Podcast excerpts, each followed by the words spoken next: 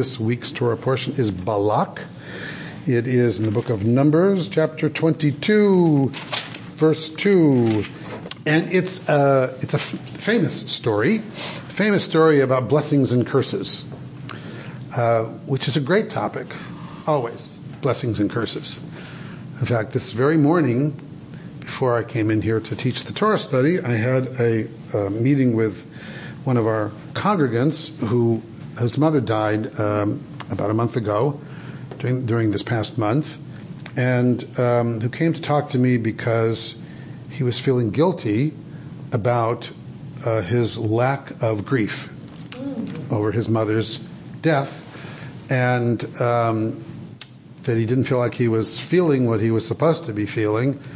And so he wanted to talk to me about it and uh, tell me about um, the nature of his relationship with his mother and the kind of person that she was, and how he grew up not being blessed by her, but being cursed by her all the time, wow. essentially.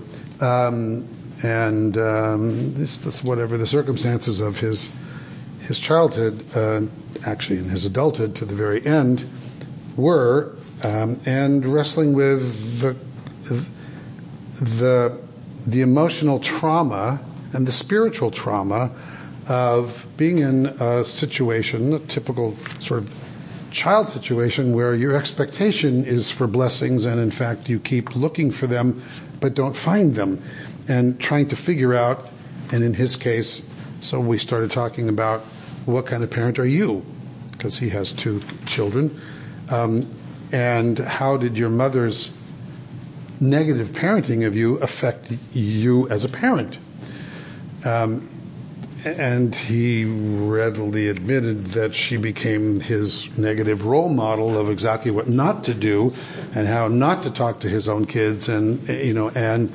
um, that that's sort of sitting on his shoulder his whole life as a parent because um, he would hear his mother's cursing really um, and way of talking to him and anger and whatever that she happened to to have uh, in her life directed toward him, uh, and therefore do the opposite with his kids.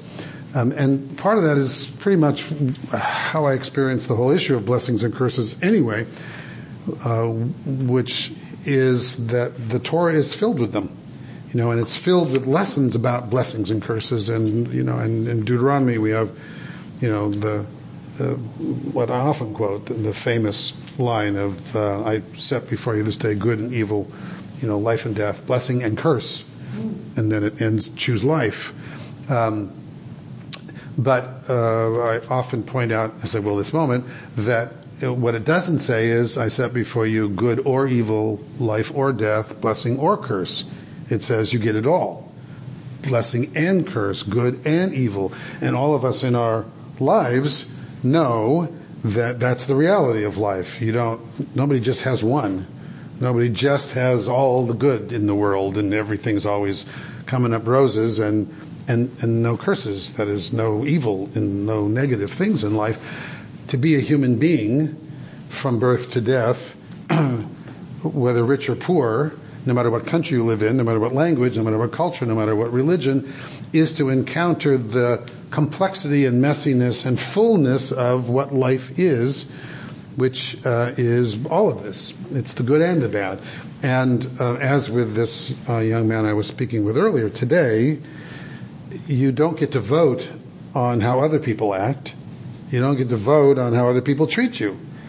What you do get to vote on is what you do with that and how you react to it and what you take out of it and what you learn from it and how you then choose to behave yourself and how you choose to talk and the words that come out of your mouths. And, you know, that's the choices that we have. Um, in spite of what goes on in the world around us, and sometimes because of what goes on in the world around us, and how we grow up, and what our relationships are siblings, parents, kids, you know, friends, community, all of the messy and complexity of what life is all about. So here we have a story today, um, which I'm supposed to be talking about, which is, um, in fact, toward the end of the 40 years of wandering of the Israelite journey in the desert, they've already had a couple of great uh, military victories along the way with people getting in their way and not wanting to let them pass, and and uh, they having to fight for the right to uh, kind of Israel's fate. It seems to this very day, having to fight for the right to exist and to try to live in peace.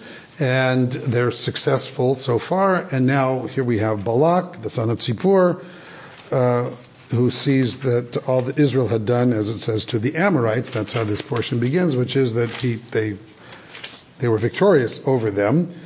And uh, Balak is the king, essentially, of Moab, the Moabites. And because he's concerned about the Israelites and their military successes and their military might, he um, wants to figure out how he can gather whatever support and resources possible to defeat them. And so he goes with an age old way of doing it. Let me find a famous curser to curse them. You know, someone who's a prophet, a prophetic kind of voice, a kind of person who's who can who can knows how to curse. You know, um, I was I was uh, so he hires Bilam anyway. So it says Moab was alarmed because that people was so numerous. Moab dreaded the Israelites. Moab said to the elders of Midian, "Now this horde will." lick clean all that is about us as an ox licks up the gate grass of the field. This sort of powerful expression of fear that we're going to be wiped out ourselves. So Balak, son of Zippor, who was king of Moab at the time, sent messengers to Balaam, son of Beor, in Petor, which is by the Euphrates in the land of his kinsfolk, to invite him, saying, There's a people that came out of Egypt. It hides the earth from view, meaning there's a lot of them. Uh, right? And it's settled next to me. Come then, put a curse upon this people for me since they are too numerous for me, perhaps I can thus defeat them and drive them out of the land, for I know that he who you bless is blessed, and he who you curse is cursed. Now, pop quiz question is this is an interesting phrase. I know, says Balak to Bilam, who was not an Israelite priest or Israelite prophet, that those who you bless are blessed and those who you curse are cursed. Is there any stir any memories? This phrase is an interesting phrase. Those who you bless are blessed, and those who you curse are cursed. Um, you may remember, or you may not, so I won't ask you, that when Abraham first comes up, gets blessed by God, mm-hmm. yes. that's exactly what Abraham says. God says to Abraham, mm-hmm. Your people will be as numerous as the sands of the sea and the stars of the heavens, and those who bless you will be blessed, and those who curse you will be cursed. So and here we are, a long time later, out of Abraham, Isaac, Jacob, hundreds of years of Jacob's uh, descendants being slaves in Egypt, and eventually they get out of Egypt, and now they're wandering here, and and this little phrase comes back again in relationship to Bilam, who is in the process of being hired by Balak to curse. So actually the first question I always have when I read this section right here is why, if Balak believes that Bilam has the power to bless or curse, why does he choose curse? Why doesn't he say, I want to hire you to bless me? I want to hire you to bless my people so that we will be blessed. He didn't have the money to build a wall. Exactly. Why? Yes. Because it, because of good inclination and evil inclination, which is a constant battle within yeah. us, it's so much more fun and so much easier to go straight to the negative. Ah and, and say, um, let's make them weak instead of making me, I want to make my enemy weak instead of making myself strong. It's a lot easier, less effort. Interesting. It's like focusing on the enemy, focusing on the other. How can I put down the other rather than how can I make myself better in, in that sense, or stronger, or more successful? Let me see if I can, you know, denigrate. Denigrate another. It's a way of shifting responsibility. Ah. If Balak was blessed, then Balak would still have to go and defeat exactly. the Israelites. This way, says, okay, right. Balak, you curse them, then I won't have to do anything. Exactly. Kind of. Right. No, exactly. It's beautiful. He's hiring, he wants to hire a surrogate to take care of the problem. Now, they really believed that the words of someone like this brought things about. Yes. Yeah, the look. Very sincere.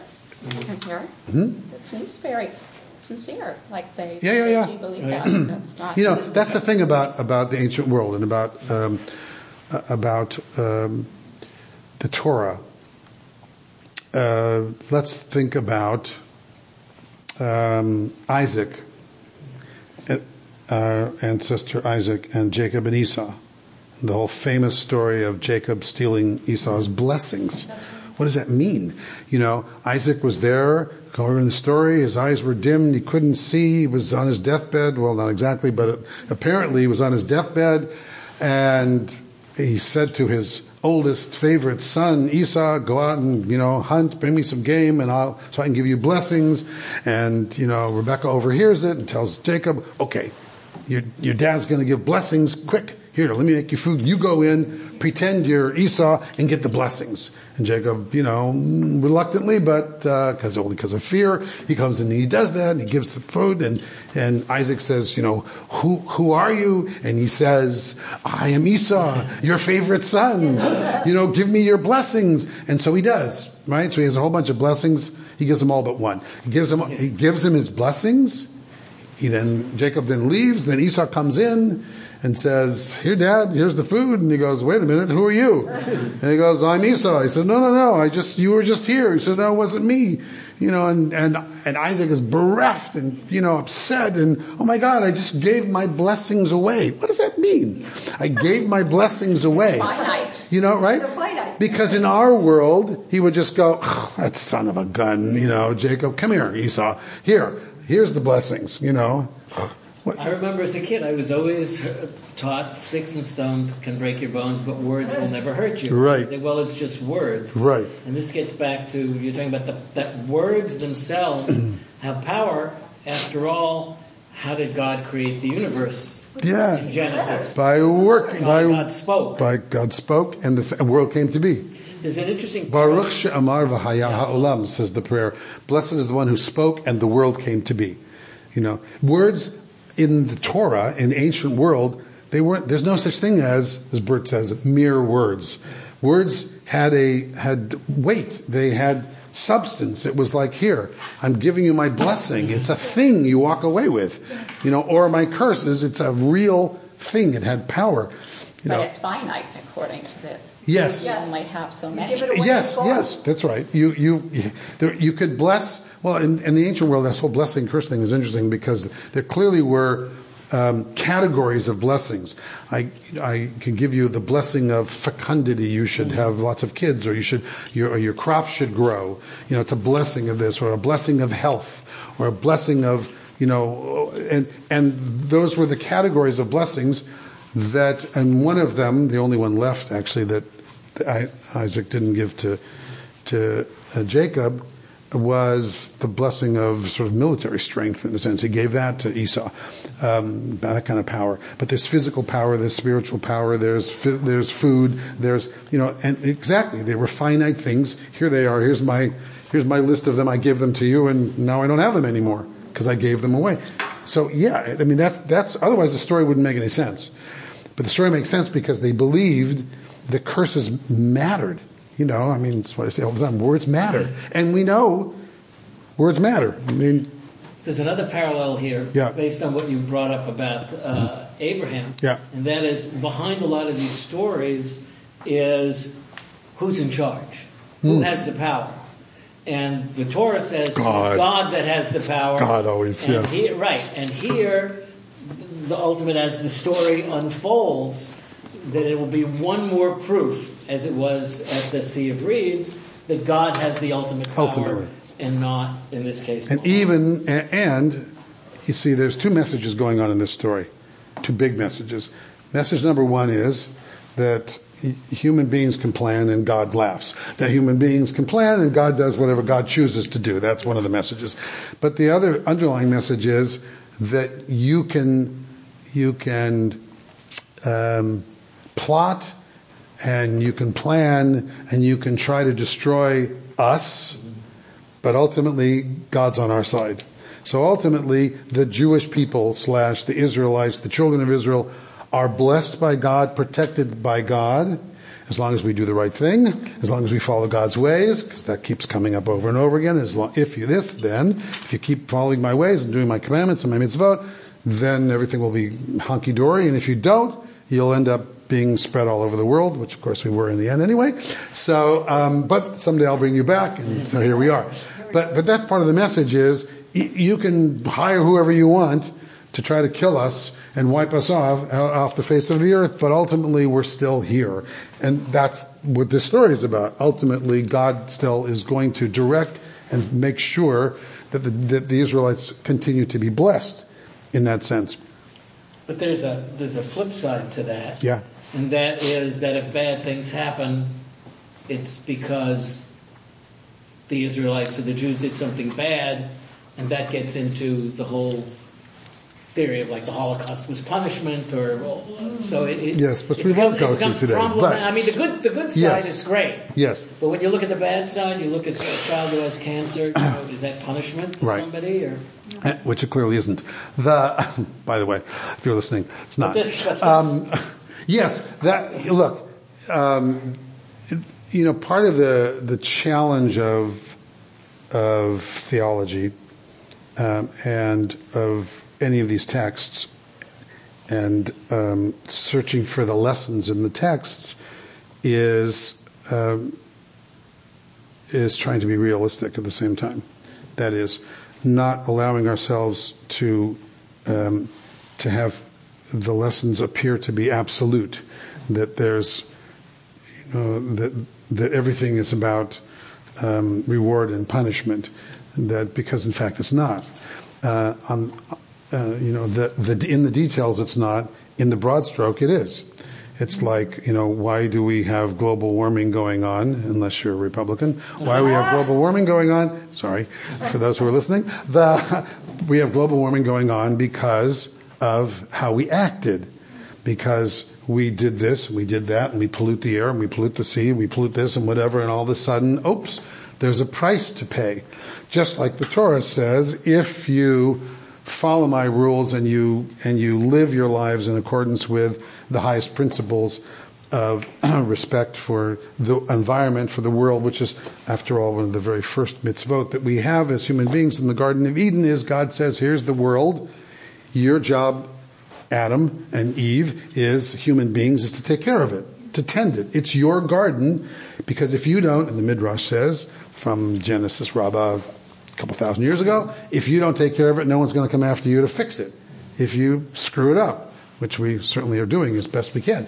So, you know, in the broad scheme of things, it's true that there was cause and effect in the world. What we do matters.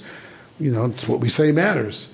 Blessings and curses. We bring blessings and curses into the world for sure. Doesn't mean every individual thing that happens is a direct result of I didn't do the right mitzvah, I didn't light candles on Friday night, so you know I got a cold this week. Um, I don't know if I'm jumping ahead, but, but we're talking about blessings and curses. Yes. And I read all the commentary, nobody talks about the lovely lady donkey who has a lot to say. Why isn't anyone talking about the talking donkey in yes. the Torah portion? Yes. Well, we'll talk about that in one second because I love I love that. Okay, so let's read it. Okay. Well, let's we'll get there, and otherwise we'll never get there at all. Okay. So uh, where was it? Oh yes. So the elders of Moab and the elders of Midian, versed in divination, set out. So they come to Balaam. They give him Balak's message. He said, "Spend the night here, and I'll reply to you as Adonai may instruct me." So already it's an interesting. It's weird. It's it has the appearance of strangeness because what do you mean? Not, he's not an Israelite. He's a non-Israelite, and if he says, "I got to check with God," the the Jewish God, that is the God that we're that, you know, but it's the Torah. That's why number one, and number two, there's there are multiple lessons going on, and one of the lessons that's going on here is our God, Adonai Echad, Shema Yisrael, Adonai Eloheinu, Adonai Echad. Listen, Israel, there's only one God people may think there's all these different gods out there. They may build statues and idols and whatever. They may call God by all kinds of different names, which is why the Talmud says there are 70 names for God, but it's the same. There's one power. That's why the Torah begins the way the Torah begins. Why, the rabbis ask, does the Torah begin with Bereshit, bara Elohim et hashemayim et haaretz? In the beginning, God created the heavens and the earth. Why doesn't it begin with Abraham? Why doesn't it begin with Lech Lecha? It's all about the Jews. Why doesn't it start with the Jews? And on purpose, obviously, it starts with Bereshit because so that by the time we get to us, we know it's and and there's Adonai talking to Abraham, Isaac, Jacob, Moses, all these people. We know, oh, that's the same power that created the whole universe. It's not a, it's not a little personal, private God. This is a way of, of teaching and reminding us that our God isn't private. It's not the God of the Jews. It's not the God of the Israelites. It's the God of everybody. Happens to speak to Moses, happens to speak to whatever, and doesn't only speak to Moses, and doesn't only speak to the Jews.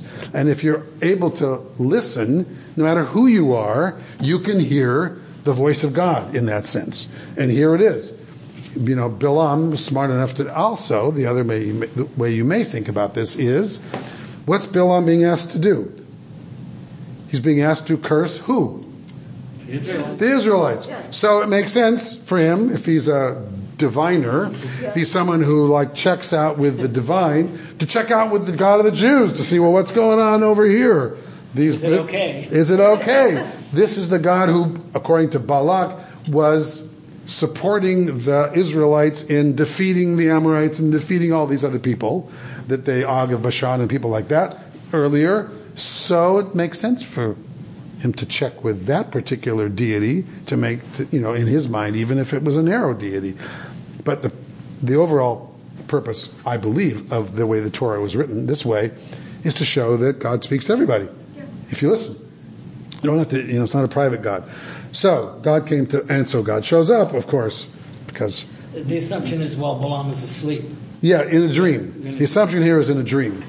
Uh, because, in fact, that's part of the rabbinic way of understanding how God communicates, is that God speaks to everybody in a dream, prophets in a dream, except for Moses, who God speaks to face to face, like you and I would speak to each other, and which is what sets him apart. Otherwise, God shows up in your dreams you know, which can be a scary thought when you think about your dreams. But and to think that's God. going with that. I, I knew that. I knew it was, which is like, that's where God's showing up. That's you know. That's the, the first thing Balaam God says, takes many forms. And the first thing Balaam says is, "Oh, by the way, this wasn't my idea." Right, right. And God says, "What do these envoys want of you?" Balaam said. Balak son of Tzipor, king of Moab, sent me this message. It didn't come from me. Here's the people that came out of Egypt, hides the earth, come now and curse them, but maybe I can engage them in battle and drive them off. But God said to Balaam, don't go. You can't curse them, they're blessed. Yeah. Now, part of this, the drama of this story is Balaam is for sale. Yeah. You know, that's the whole point. He's coming to buy him, to rent his his words, Cursing. his curses. Um, uh, Jews are big on curses. Well, Yiddish curses. Yiddish has great curses. Yes. I don't know Yiddish, but I know some of the Yiddish curses. My favorite Yiddish curse. Let's see. Anybody have a favorite Yiddish curse? Me? Yes. You go poop in the ocean. That's what my go kacken off and yum. That's what my grandmother used to say when she got very angry at someone. Anybody else have a? I like that one. You have never heard that Famous one? curse. Yeah, I like that one. I don't know if I can do that one. Grow like an onion with your head in the ground. Yes. Oh, yay! Yes, your head in the Yeah. ground your feet in the air. When I was a kid, one of the curses, I don't think it was Yiddish though, is your mother wears army shoes. Yeah, right. Oh, yeah, that's good. Not Yiddish. But that was not Yiddish. No. No, my favorite one is uh, may all of your teeth fall out and only one remain, and may it have a toothache. And that one, that's a famous Yiddish fr- cu- curse. Okay, so um, so Balaam rose, gets up, and he says to Balak's dignitaries, "Go home. God won't let me do it." So they left. They come to Balak. They say Balaam refused, so he sends them back again. So again, he's passing the buck. Again, he he didn't take says, the responsibility to God, does- and now he didn't say, "I decided not "Sorry to do about how this." cold it is in here." Yes. Oh, I love It it. get colder. Yeah, all of a sudden it's, it's blasting cold. So Balak sent more, more numerous, more distinguished, richer, tries to buy him off, says, Don't refuse to come. I'll reward you richly. I'll do anything you ask of me. Just come and damn this people for me. So Balaam says, Well, even if you gave me a house full of silver and gold, that's like how you bargain. Even if you gave me uh, more and more and more, I wouldn't come unless you, I mean, which eventually does. So I, you know, I, I can't do whatever God, contrary to what God says. So, but you guys stay here overnight. Let me find out what else God says to me. I'll check again, just in case. That night, God came to Balaam and said, If these envoys have come to invite you, you can go with them. But whatever I command you, you shall still do. I have a question. He yes. says, The Lord my God. I know. He does. Strength. He literally says that. Yeah. Elohai. Elohai, yes. I know, and I have often uh, wrestled with that personally because the text is only the text. If you ignore the commentary, it looks like he's an Israelite. Right. You know, um, but everybody, every commentary, every, from the very beginning, clearly has said he's not because of his lineage. Because he's the son of Tzipor, was, who was king of Moab. Now, I mean, uh, he's the Amorite. So Bilam is allegedly an Amorite. So. Um, Balak is the son of Zippor. Yeah, Balak is the son of Zippor. Um, Balaam is the son of Beor. Yeah, who, according to the text, was not an Israelite. So, you know, he's. he's it would make, in a sense, it would make more sense the text if he were an Israelite. Yes. It makes sense that he would be asking God. And it would, would, It would. But then it, ta- it takes away sort of the universality of the whole thing. So he rose in the morning, he saddled his ass, he departed with the Moabite dignitaries. God was incensed at his going. He said, You could go. Here's the po- power, another little lesson in free will. God says, You can go. Mm, it's like you say your kids, okay, you can, you can go, but, you know, it's your choice. You want to go to that party? It's your choice. But I prefer that you don't, but it's your choice. You know, if you're going to choose to go right instead of left, there's consequences.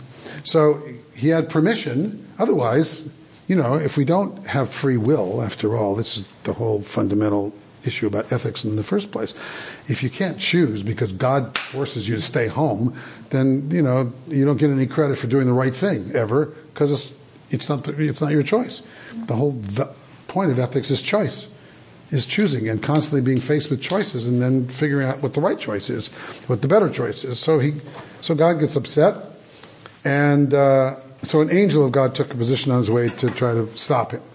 This is the famous talking donkey story. So he was riding on a donkey, a she ass, it says here, with his two servants alongside. And when the ass caught sight of the angel of God standing in the way with his drawn sword in his hand, the ass swerved from the road and went into the fields. So part of the story is just, of course, fanciful and crazy that there's an angel standing there with a sword and only the animal sees it.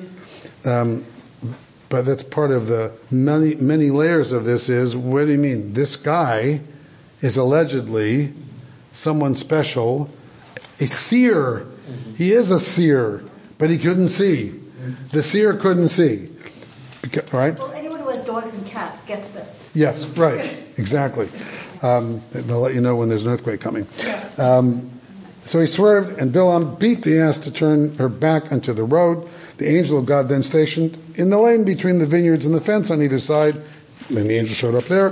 The ass, seeing the angel of God, pressed herself against the wall and squeezed Bilam's foot against the wall. So he beat her again. Once more, the angel moved forward and stationed himself on a spot so narrow that there was no room to swerve right or left. Finally, boxed him in. You know, first on the road, then he moved off the road, then he went there, then he moved over. He keeps trying to get away from him, and finally he's stuck. Now the ass saw the angel of God. She lay down because she couldn't go anywhere. So she just dropped. And Bilam was furious and beat the ass again. Three times he's already hitting this thing. Then God, because God can do anything, opened the ass's mouth and she speaks. And she says, What have I done to you? You've beaten me these three times. Bilam said, and of course, Bilam, without missing a beat, continues the conversation, doesn't go, What the hell? What do you mean you're talking to me? You never talked to me before. All of a sudden, you're talking to me. Where you been all my life? You know how much money I could make with you? No. What, what, what have I. Bilam says, You made a mockery of me. If I had a sword with me, I'd kill you. You know, kill the messenger. So many different wonderful story layers here. The ass said to Bilam, Look, I am the ass that you have been riding all along until this day. Have I been in the habit of doing this to you? And he answered, No. Then God uncovered Bilam's eyes, and he saw the angel of God standing in the way, his drawn sword in his hand, whereupon he was smart enough to bow down to the ground. And the angel said to him, Why have you beaten your ass these three times? It is I who came out as an adversary, for the errand is obnoxious to me. And when, when the ass saw me, she shied away because of me those three times. If she had not shied away from me, you are the one I should have killed while sparing her instead of you killing her like you just said you wanted to do. Balaam said to the angel, I erred because I didn't know that you were standing in my way. If you still disapprove, I'll turn back. But the angel said this, well, I love the contradictions of this story. The angel said to Balaam, go, go, go with these envoys. This is the same, same message all over again. But you must say nothing except what I tell you. So Balaam went. Okay, so before we go on, which we may never do, but um, in fact, so here's the story. Here's a whole Torah, right? Genesis, Exodus, Leviticus, Numbers, Deuteronomy, and we all know there's only one other time when any animals are speaking to humans. Not even animals. In the Garden of Eden. Oh, the snake. The snake. The only other time in the whole Torah that any animal is speaking is the snake to Eve, going, you know, only time, right? And the Garden of Eden story is so clearly a non normative story, and all the rest of it's like as if, as if it's historical reality, even though it's not necessarily, but it's, it's certainly written that way, right? Written that way with as if it's real people having real conversations getting into fights, doing whatever, you know, slavery and freedom and fighting and wars, and, and all of a sudden, Mittendrin in the middle of everything. And the only time there's this talking donkey. Okay. What, well, first of all, why do you think that's happening? What's going on? What's with the talking donkey? Why do you have an animal talking? I don't know. Well, how do you feel about Because it? Because you never know. you never know where. I get back to Jacob and that one of my favorite lines in the Torah. God was in this place and I didn't And know I didn't it. know. Yes. That sometimes you don't know where God is present or where your guidance is coming from. In this case, it's an animal who You- seems to be more right than the man. Yes. Smarter, clearly. the animal sees things.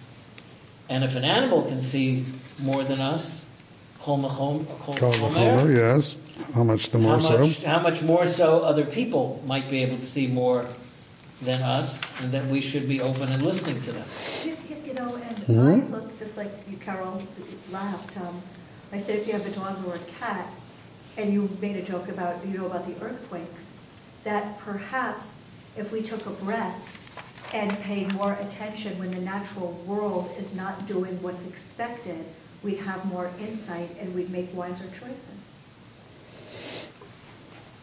Yeah, you know, the Talmud says, Ezu Chacham, who is wise, Halomed mi kol adam, the one who learns from everyone, from anyone. Um, and the reality of life is, nobody has talking donkeys, on the one hand. On the other hand, we communicate in lots of different ways. You certainly, there's a reason why it's increasingly popular to have service animals. You know, um, Emotional service animals. yeah, emotional service animals.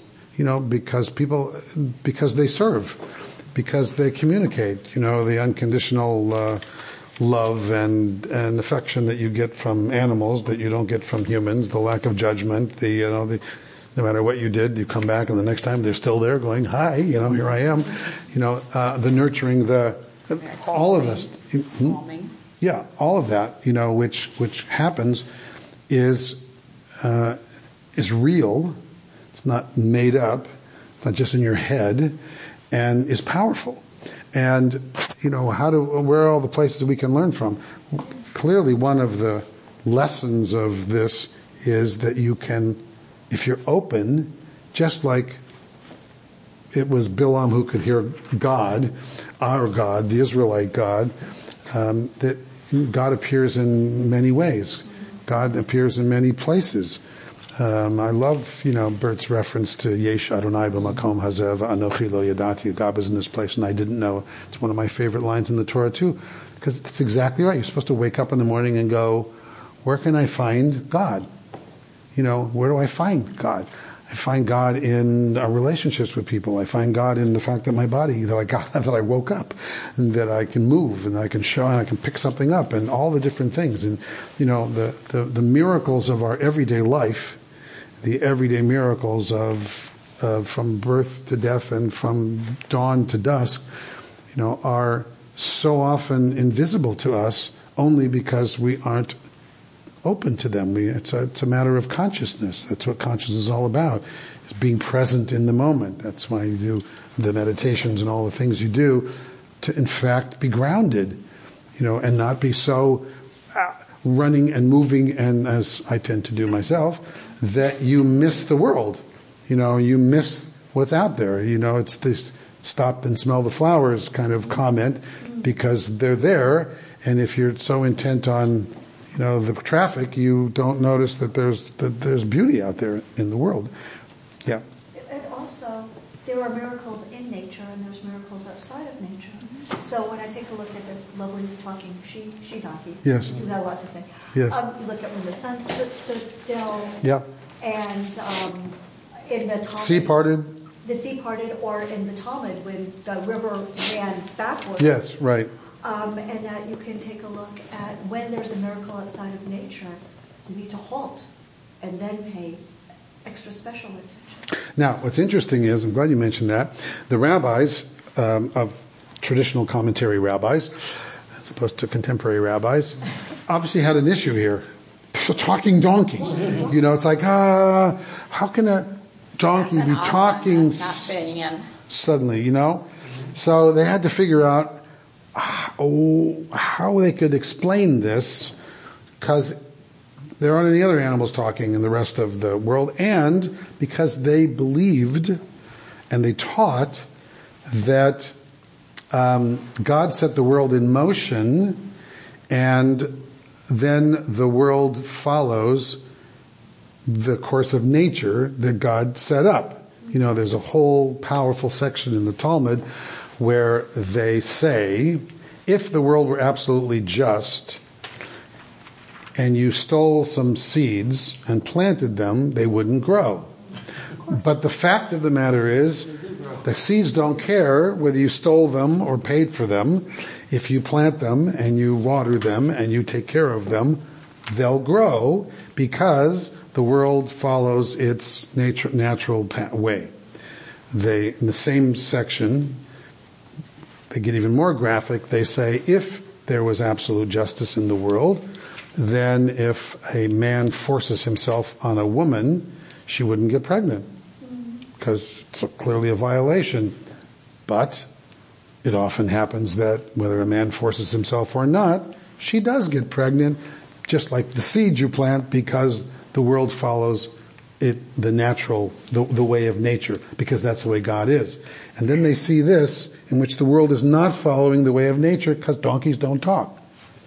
And so what they say is there were 10 things that God created before God created the world that manifested themselves later in the world that appeared to be out of nature, but they aren't really because God created them in the very beginning, just like God created the heavens and the stars going around and and one of those things I can't remember all ten of them, but one of those things was this. Uh-huh.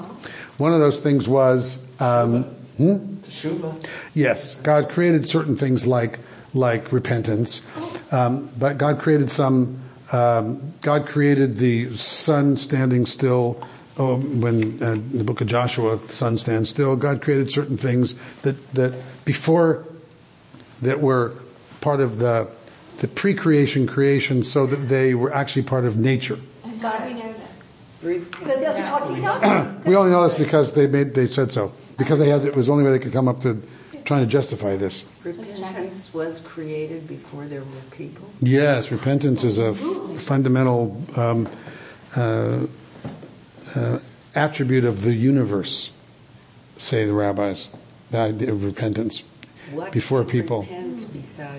It was sitting waiting for people. waiting? Repentance was there waiting for people to come because knowing God knew the nature of human beings is we screw up. We screw up. And therefore, it's necessary for us to be able to fix ourselves and to repent and to change.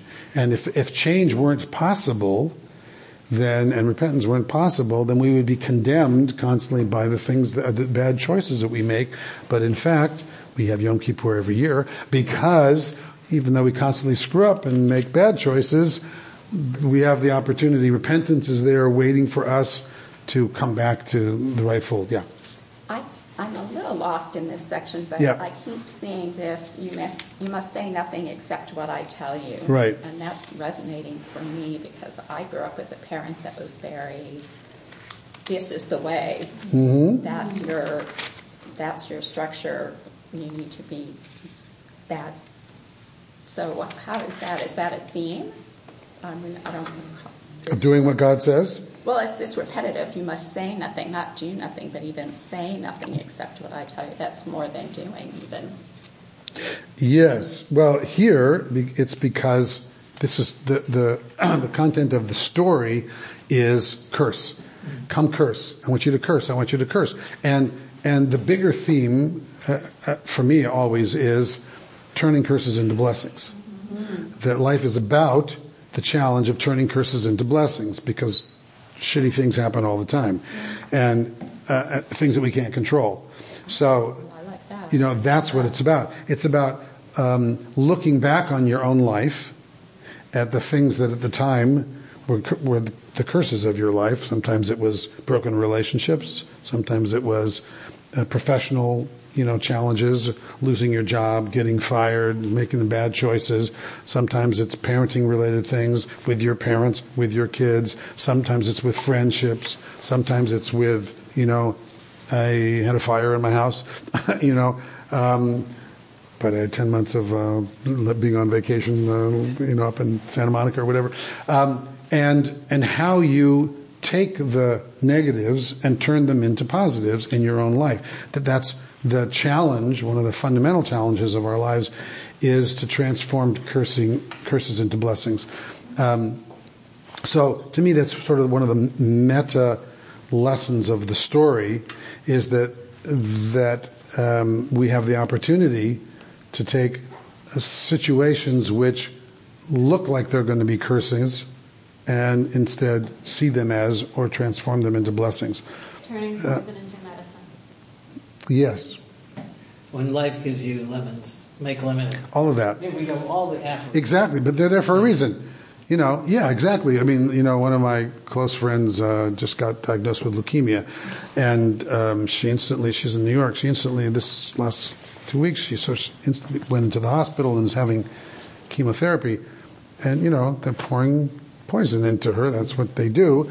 Uh, and, um, you know, and the goal is to turn the poison into medicine, to, you know, turn the curse into the, the blessing of health and, and wholeness and healing, which is what we all want. And sometimes it happens and sometimes it doesn't. But it does also happen. You know, doesn't always happen, but it happens. That, you know, I mean, uh, I'm only here at KI because I didn't get a job that I applied for at another synagogue at, in, you know, Northridge that I desperately wanted. Uh, I thought.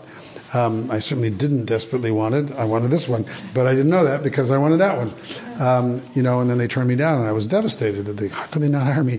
I'm so good. You know, it's like, what do you mean they didn't hire me? Um, And your friend, the cantor. Yes, and my Got the friend the cantor got the job instead, but um, her job.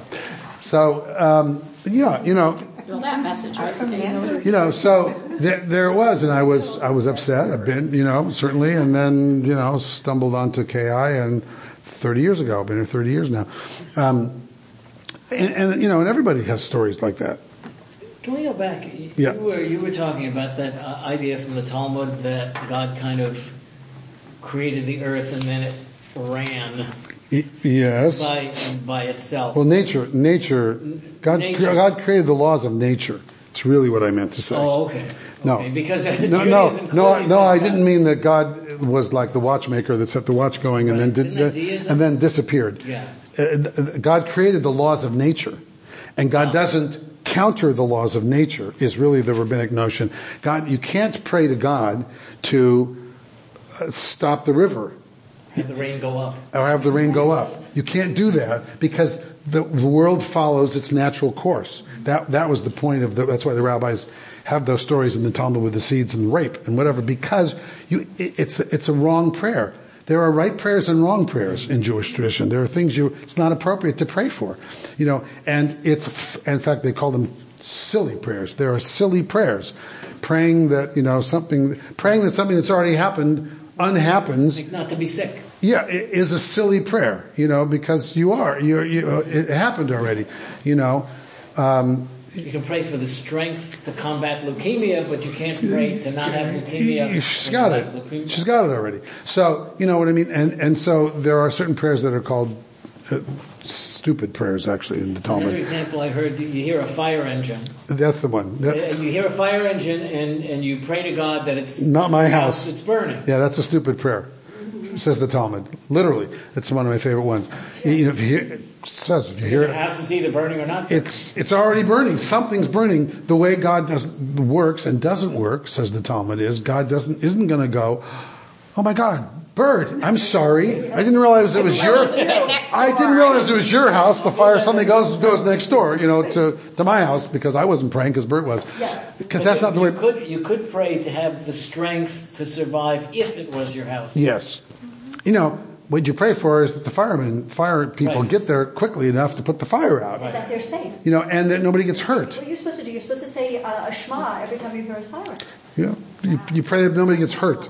You know, that. that kind of thing. So, you know, which, I mean, clearly I had a fire, so I know. So, you know, it doesn't, you, you, you, you can't pray for the nature to not, to reverse itself. Like not to be pregnant. Yeah. You know, you either are, you either are, or you're not. You either are, or you're not. You know, you can pray for lots of things, but praying for that, you know, that when you hear the fire engine, that it's not your house, you can do it, but it's a stupid prayer because it can't be answered. I, I have a question. Yeah. Um, the the Chabad rabbi says Yes. I'm, I'm friendly with uh, with Bakunin, especially uh, Levy. He said that if you take a look, you can actually change or shift the decree of heaven if By doing mitzvahs? well, yeah, that, that's good, but this is uh, not, not quite. That if you take a look at the word "surus" and you see that it has OR, which is also light, and if you are a grand detective and you take a look at something that looks like a curse, you find the Hebrew letters that look like a blessing, and you concentrate on the Hebrew letters that turn it from I like that. That's sweet. Into, into light, you can actually shift the decree of heaven. What do you make of that? I make of it if it makes you feel good Okay, and. and gives you an alternative way of, uh, you know, it's like, eh, look, Well, that's assuming ca- ca- that heaven decrees. Yes. that's Which is a completely other- Absolutely. Cer- certainly, I I would think Reconstructionism would Is- not accept that kind of an idea. Okay, gotcha. no, no, it, it- it's true, but, you know, it's, it's also part of the, the, how you take the Torah seriously without taking it literally, Literally. that kind of issue. That um, part of the part of the fun, um, but more serious than that, of of Hebrew, of the Hebrew of the Torah for sure. Uh, where they didn't have vowels and whatever, and so you can read the words lots of different ways, uh, and there's no punctuation, so you can read put commas where you want to put commas and change the meaning of of phrases, profound, prof, profoundly, right, profoundly, um, and and therefore blessings is uh, like or any word like uh, Yisrael, you know. Um, Yisrael, Yud, Shin, all you can pick it apart and you can say Yisrael means Yashar El, straight to God. That you know you can read it lots of different ways. So. Um, and, and part of uh, Kabbalah and Jewish mysticism is a huge part of it is doing exactly that is taking phrases taking words and searching for alternate meanings within the, and directions within the words so that you tr- to try to turn curses into blessings to you know and uh, to the degree that it works it works because just like any meditation or any because it changes you what changes you is what matters I don't think there's a heavenly decree up there that you're changing, that God's saying, I'm about to make that happen, but if you say the right words at the right time, I'll go over there, you know, and the, and the fire will go to somebody else's house. Um, you know, and the fire happened because, in my house, because we had a plug that was plugged into the wall, and it shorted, and it started an electrical fire in the wall. I could have prayed all I wanted, but it wasn't going to ha- happen in Bert's house because it happened in my house because that's where the because that's where the plug was. You know, so no more water features in our house. But in any event, you know, I mean, you know what I mean. So that that's the reality. But what matters, none of that matters that much. You know, because when you think about what really matters in life, it's not none of the physical things of life are the things that matter. It's the spiritual things that matter, and the spiritual things you you do have control over. Spiritual things, including your attitude about life, your how you experience the traumas along with the, the triumphs of life, is, is up to you. And the, the language of prayer in, in Jewish tradition, uh, the rituals of prayer and life cycle events, the study of Torah are all means and opportunities for us to experience life in a certain way, to experience ourselves, our relationships, the world, um, uh, the good and the bad, in ways that we can handle, that we can get a, a hold of, and that we can transcend when life becomes difficult. Because life becomes difficult to different people at different times, physically, emotionally, family, relationships. You know, life isn't easy all the time. Life is, you know, look at the whole Genesis story is there for a reason. You will give birth in pain. Life is a, you gotta go out and struggle and for your food. You have to go work. You have to till the soil. That's their version of, you know, you can't just sit back and uh, hope you ever, you had the, you know, lucky sperm club and you ended up with rich parents that gave you everything you wanted. You know, sometimes that works, but for most people it doesn't. you know what I mean? Most people have to go out and make their way in with all of the, the complexity and messiness of life. And, and then in our tradition, this becomes a tool. The Torah is a tool to help us to thrive and to handle life in the best possible way.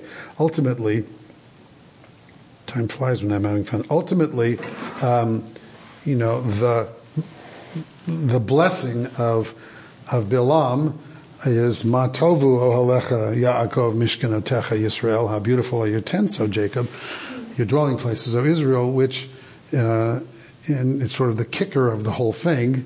The irony of the whole thing is that these words, which are the first time that our people as a whole are blessed by, other than by God, mm-hmm. is is a blessing we receive from this non-Jewish, non-Israelite prophet that we then take and took and use every single day in Jewish tradition as the very beginning of religious services.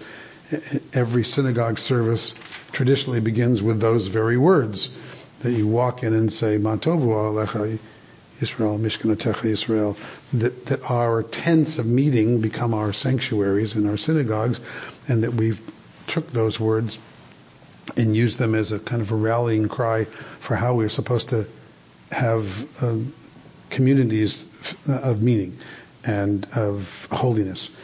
Um, and traditional Jews used to use that opening phrase in order to count the minyan, to see, you know, a traditional minyan, if you're a traditional Jew, was 10 men.